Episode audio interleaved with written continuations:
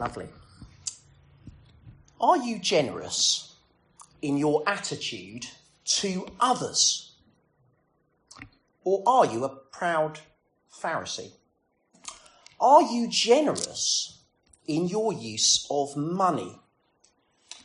Or do you hoard it like a Pharisee?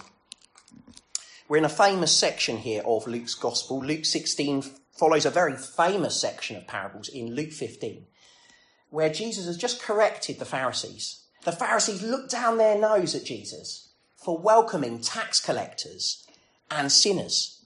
And so Jesus has just corrected the Pharisees on their attitude to other people. And now Jesus is going to correct the Pharisees on their use of money. Jesus is here speaking to his disciples. This parable is very much for us. This is something for us to be putting into action. But it's clear too that the weight of conviction in this passage also falls on the Pharisees. Uh, it's they who ridicule, ridicule Jesus. Did you spot that in verse 14? The Pharisees ridicule Jesus. They don't like Jesus' teaching on money and generosity. They laugh at him. Jesus, this is too hard, you might imagine them saying. Surely with money we can just follow our, our religious devotion, our, our rules. They ridicule Jesus.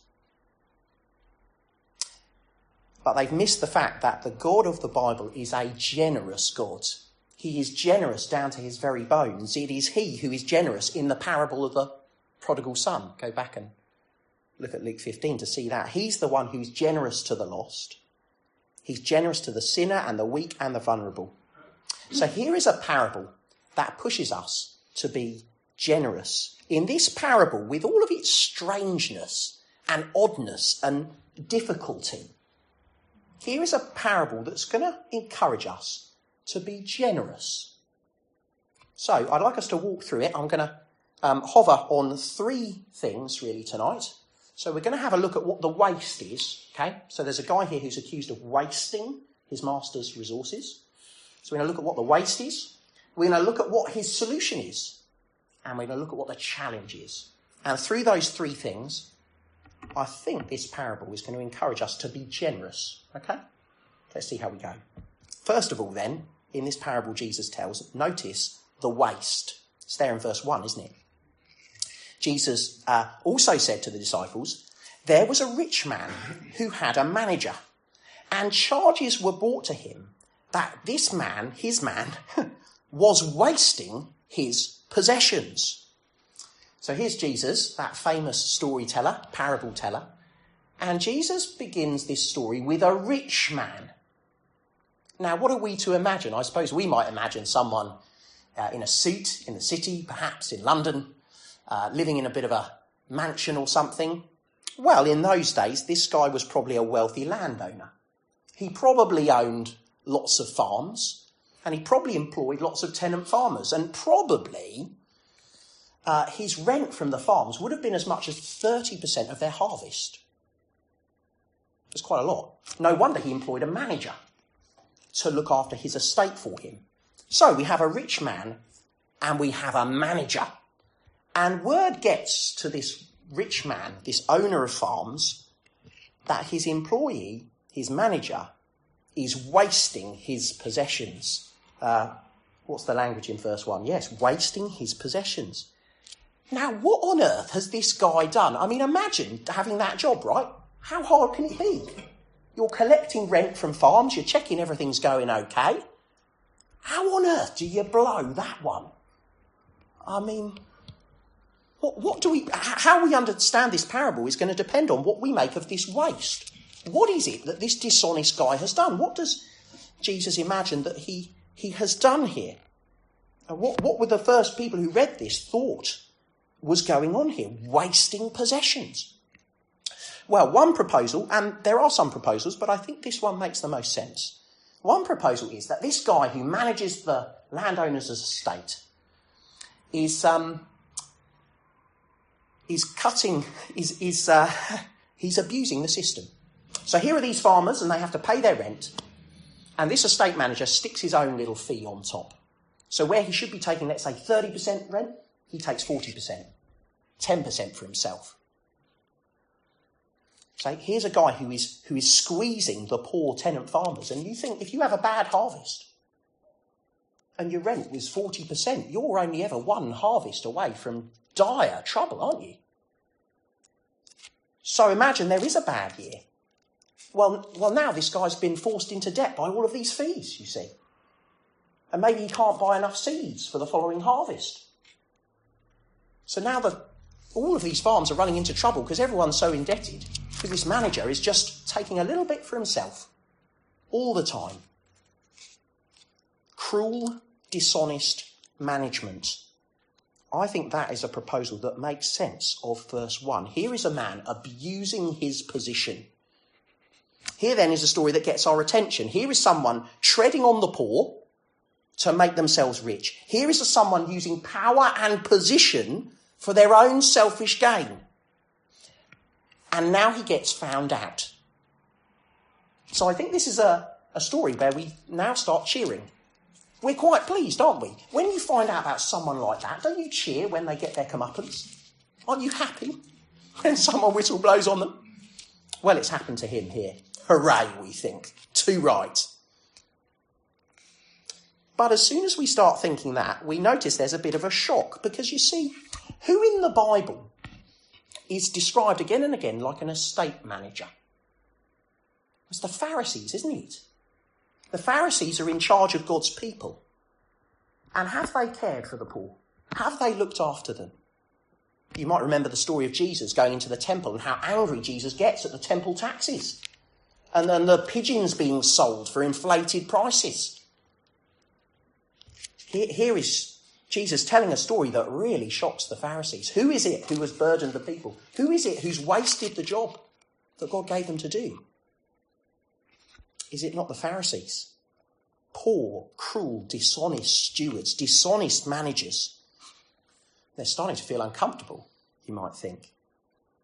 They lay a financial burden on the poor by their, the way they run the temple.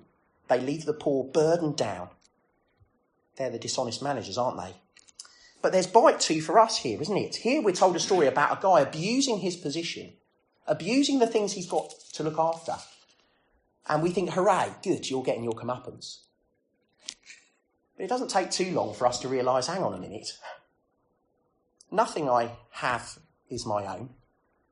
Everything that I have, God has given me. In my life, I am no more than a steward, really. God's the creator. He's the one who makes out of nothing. I just receive things. All I have is a gift from Him. And now I start to think here's a dishonest steward. Here's a dishonest manager. What have I been like in looking after what the Lord has given me? So, here's this guy, and he's taken his cut, and in his greed, he's taken from others, he's imposed a burden on others. I wonder, is that me? There's, a, there's an ice cream shop in Ventnor. Actually, we went there yesterday. And it's got so many ice cream flavours. Um, you get, they let you have a tasting of each one, which is brilliant. Um, and was there yesterday, and it reminded me of a cartoon, a kids' cartoon that we watched with the kids, Kipper the dog. And sorry, this is a terrible illustration. I'm going to say it anyway. Kipper the dog as runs a little sweet shop, and uh, he invites his friends to come and get sweets from him. And he says, "Would you like a free tasting?" And all the people come to the dog for a free tasting. And the dog says, and everyone says, yes, oh yes, a free tasting, please. And Kipper the dog goes to the lemon sherbet. He picks up a lemon sherbet, puts it in his own mouth, and describes the flavour. it's, a, it's a free tasting, but only for Kipper. Do you see? And uh, I'm struck here as I think, here's this man with this position, and boy, does he abuse it. He wastes the resources in his charge. Do they belong to him? No. Are they for him to care for and use well? Yes, and it's and it's like the jar of sweets where it's one for me, one for me, one for me. Begins to make me think about my resources. My monthly income is that for me, my paycheck, my pension, my budget, my house, my inheritance, my gift. And I think all of these things, and I think about them for myself oh, this is a problem here. And it would have been a problem actually in the early church for the first readers of this parable. You know, in the early church, there were some wealthy benefactors really who would host the church in their house. But actually, most of the church was made up of widows and orphans and children. And so here's a, here's a thing that bites for the local church. Will those who are wealthy really be generous? Will they really care, or will they end up loading burdens on others? We talk about waste a lot, don't we? Energy waste, packaging waste, food waste. Well, here is a guy wasting resources for squandered for self-interested gain. And in our individualistic culture, it's not so very far from us, does it? There's a slight awkwardness as we read that first verse, I think. Certainly there is for me. Well, this criminal steward, he's called to account. And what happens, verse 2? The boss, he called to him and said to him, What is this that I hear about you? Turn in the account of your management, for you can no longer be manager. Here's a moment of crisis. This guy has squandered uh, the wealth, of these farms, um, a bit like the young man, isn't it, in, in the prodigal son. You know, he squanders what's given him. Here's another guy who squandered it. And again, there's a moment of crisis, just like the prodigal son has a, a moment of, of crisis. What's he going to do? For this guy, imagine you've been a farm manager. If word gets out that you embezzled the funds, that you used everything for yourself, well, your life's pretty much done and dusted, isn't it? You're ruined. The shame on you, it's all gone. This guy, is, his life is over. He's totally ruined. He must find a solution. He's got this little moment to find a solution. Um, his master said to him in verse 2, doesn't he? He's got, he's got some time. Turn in the account of your management. So he's about to be fired, but he's got a little moment before he's got a hand in the books. So let's see then, point number two, what solution in this story does this dishonest manager come up with? And I think this too, as we look at this solution, pushes us to generosity. Let's look at his solution. Verses 3 and 4. The manager said to himself, knowing his time's up and he's about to be fired, What shall I do since my master is taking the management away from me? I'm not strong enough to dig and I'm ashamed to beg. I've decided what to do so that when I'm removed from management, people may receive me into their houses. He says, I've got this moment of mercy. So, so I need to act. Before I got to hand the accounts in, I'm, I'm going to act. And, and, and look what he does. Look at verse 5. So, summoning the master's debtors one by one, he said to the first, How much do you owe my master? He said, A hundred measures of oil. He said to him, Take your bill and sit down quickly and write fifty. And then he said to another, And how much do you owe? And he said, A hundred measures of wheat. And he said to him, Take your bill and write eighty. In come these tenant farmers, laden down with debt when this farm has been run so badly. And he divides them up. They don't all come together to one meeting. They come in one by one. He clearly doesn't want word getting out about his, uh, his terrible management. Now, what's he doing here? What's this manager doing here? It sounds like he's cheating more, doesn't it? It sounds like this terrible cheat is being even more of a cheat. He's cheating his boss. He says, Oh, I'll save myself and my reputation, and I'll reduce everyone's rent, and I'll reduce all the debts they owe my master. And you think, well, that, yeah, um, maybe that's what's going on. But then you think to yourself, but he's already blown everything up. He's already cheated once. And we know in this parable he gets praised later on. Is he really going to cheat again? Is he really going to get praised for doubly being a cheat? What's going on here? Well, doesn't it make sense that if this guy has mismanaged affairs by adding his own little cut, could it be that what he's doing here is simply removing that burden that he laid down before? Doesn't that make sense? You see, what is going on, I think, at this moment is this dishonest manager is repenting. I think that's what's going on. I think he's He's reversing the damage that he's done to these poor people, taking away his cruel cut, his cruel bit of the rent that was for him. And he takes it back, and I think he thinks to himself, actually, if I do this all right, I, I might actually come out of this okay. He's got his moment, a small moment to make things right. And in this moment, I think he takes his lead from his master. Actually, you know, the landowner could have simply fired him, couldn't he? But he gave him a moment, a moment of mercy to turn in these accounts. And I think he's now going, here's a moment of mercy. What if I show mercy? What if I take that moment of mercy to repent? And so he forgives the debts of these poor farmers. He removes the obligations. He takes away the wrongful charges. Do you see what this might have felt like to the Pharisees listening in? What is the point? You have laid heavy burden on the people with your religious rules and your temple taxes. What are you going to do about it? You unjust stewards. Well, we see here that in the mercy of the master, this man acts. He acts. What will the Pharisees do? Will they undo the wrong that they have done? And I guess it makes me feel, as I feel that kind of ache of poor stewardship of resources in my life, it makes me think, okay, wow, there's a moment here. There's a moment to be generous where I haven't been before.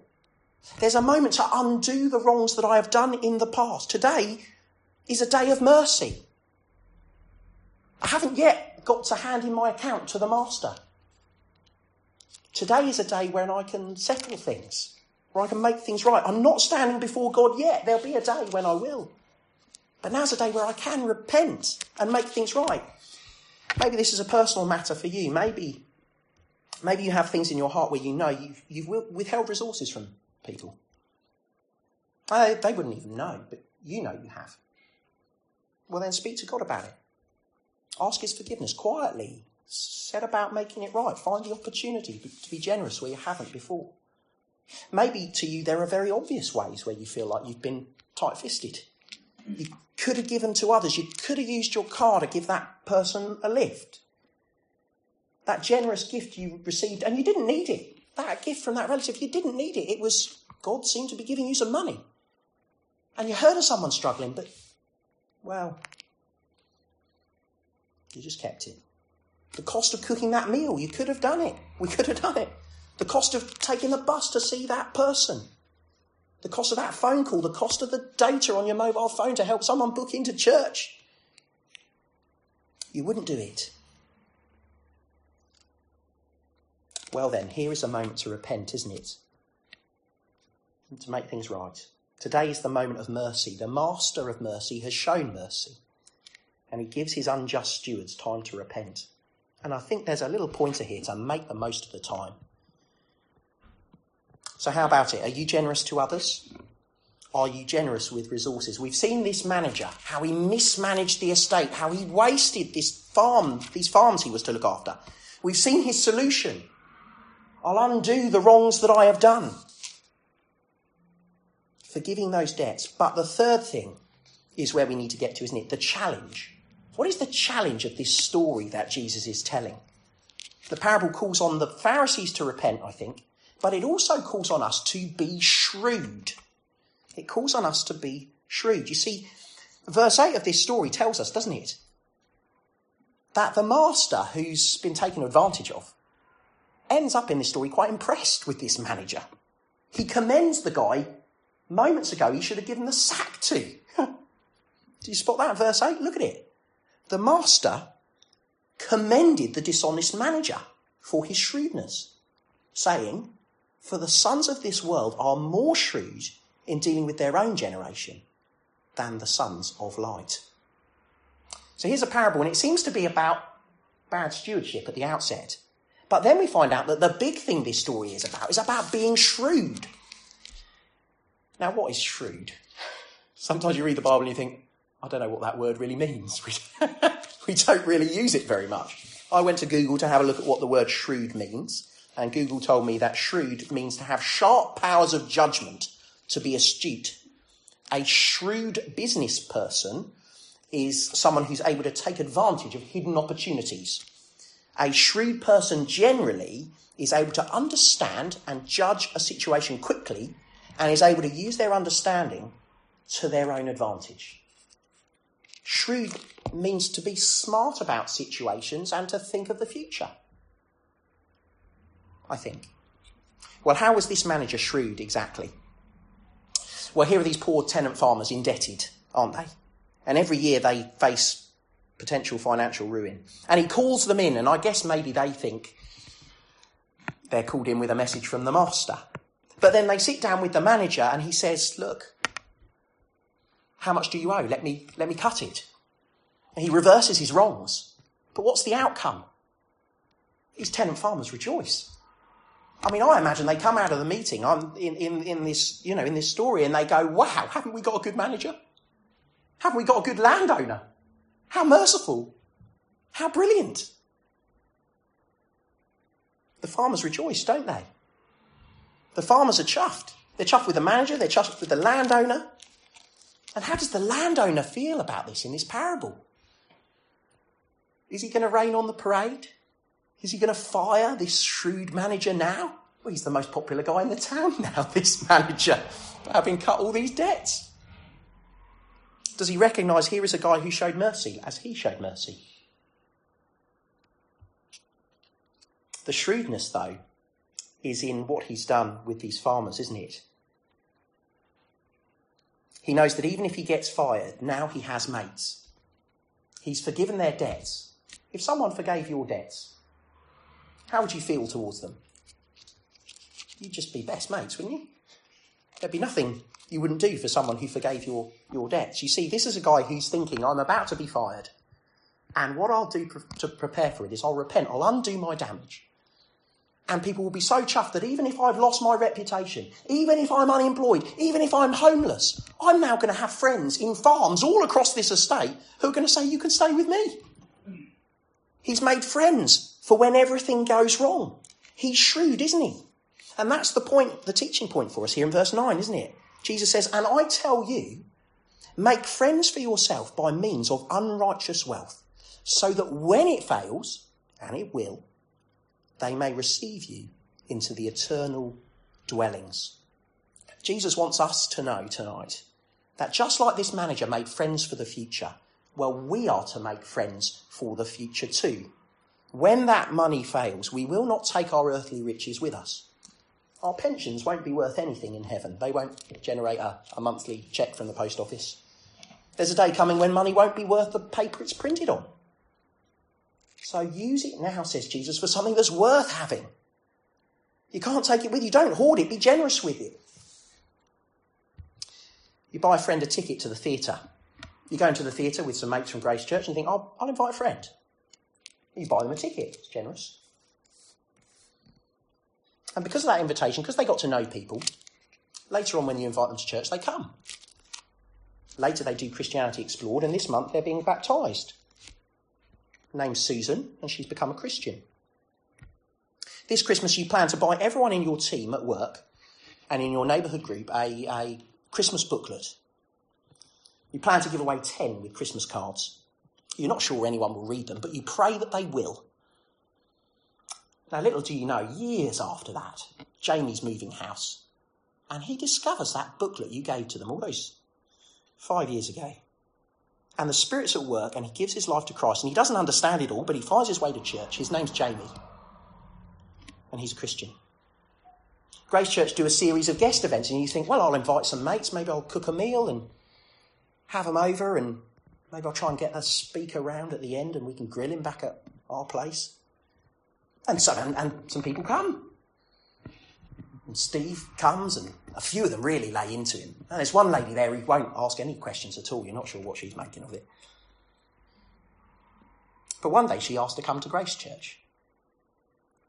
Her name's Karen, and now she's a Christian. And it all started with some hospitality and some grub, some generosity. And what is Jesus teaching us here?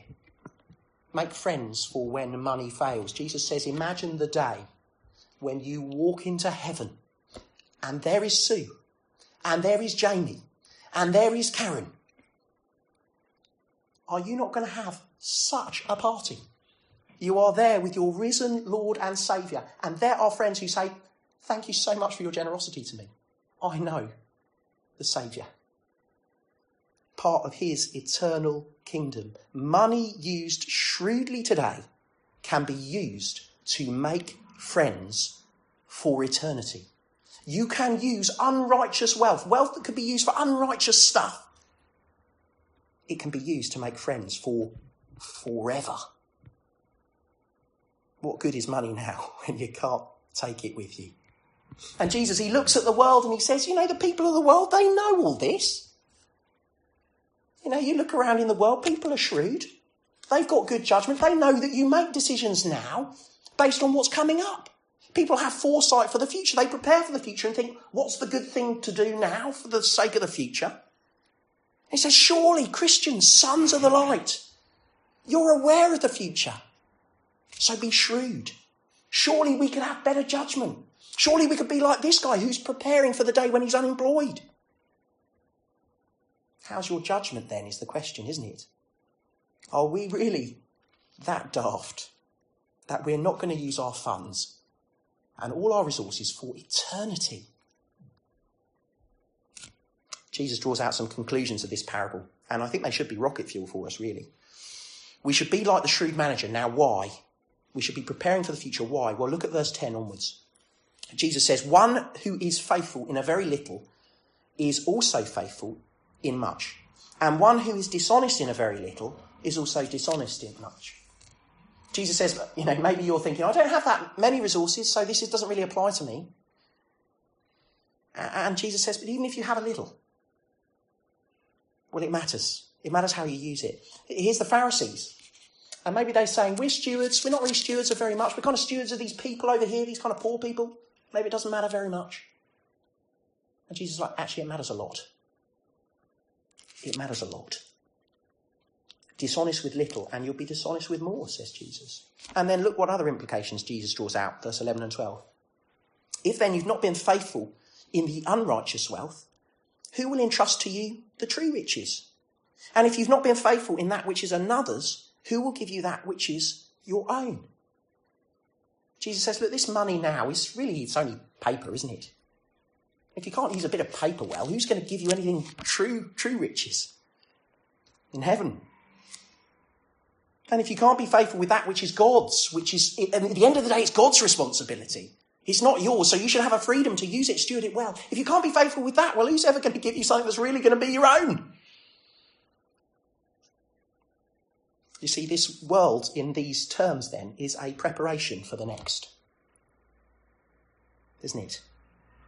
If you use your treasure well here, well, then you may well be charged with, as it were, treasure in heaven, in the world to come. So, Christian, be shrewd, be smart, have foresight for the future, because at the end of the day, verse 13, no servant can serve two masters, for he will either hate the one and love the other, or he'll be devoted to the one and despise the other. You cannot serve God and money. Now, Jesus' point is simple, isn't it? You cannot serve God whilst greedily collecting money and conserving it.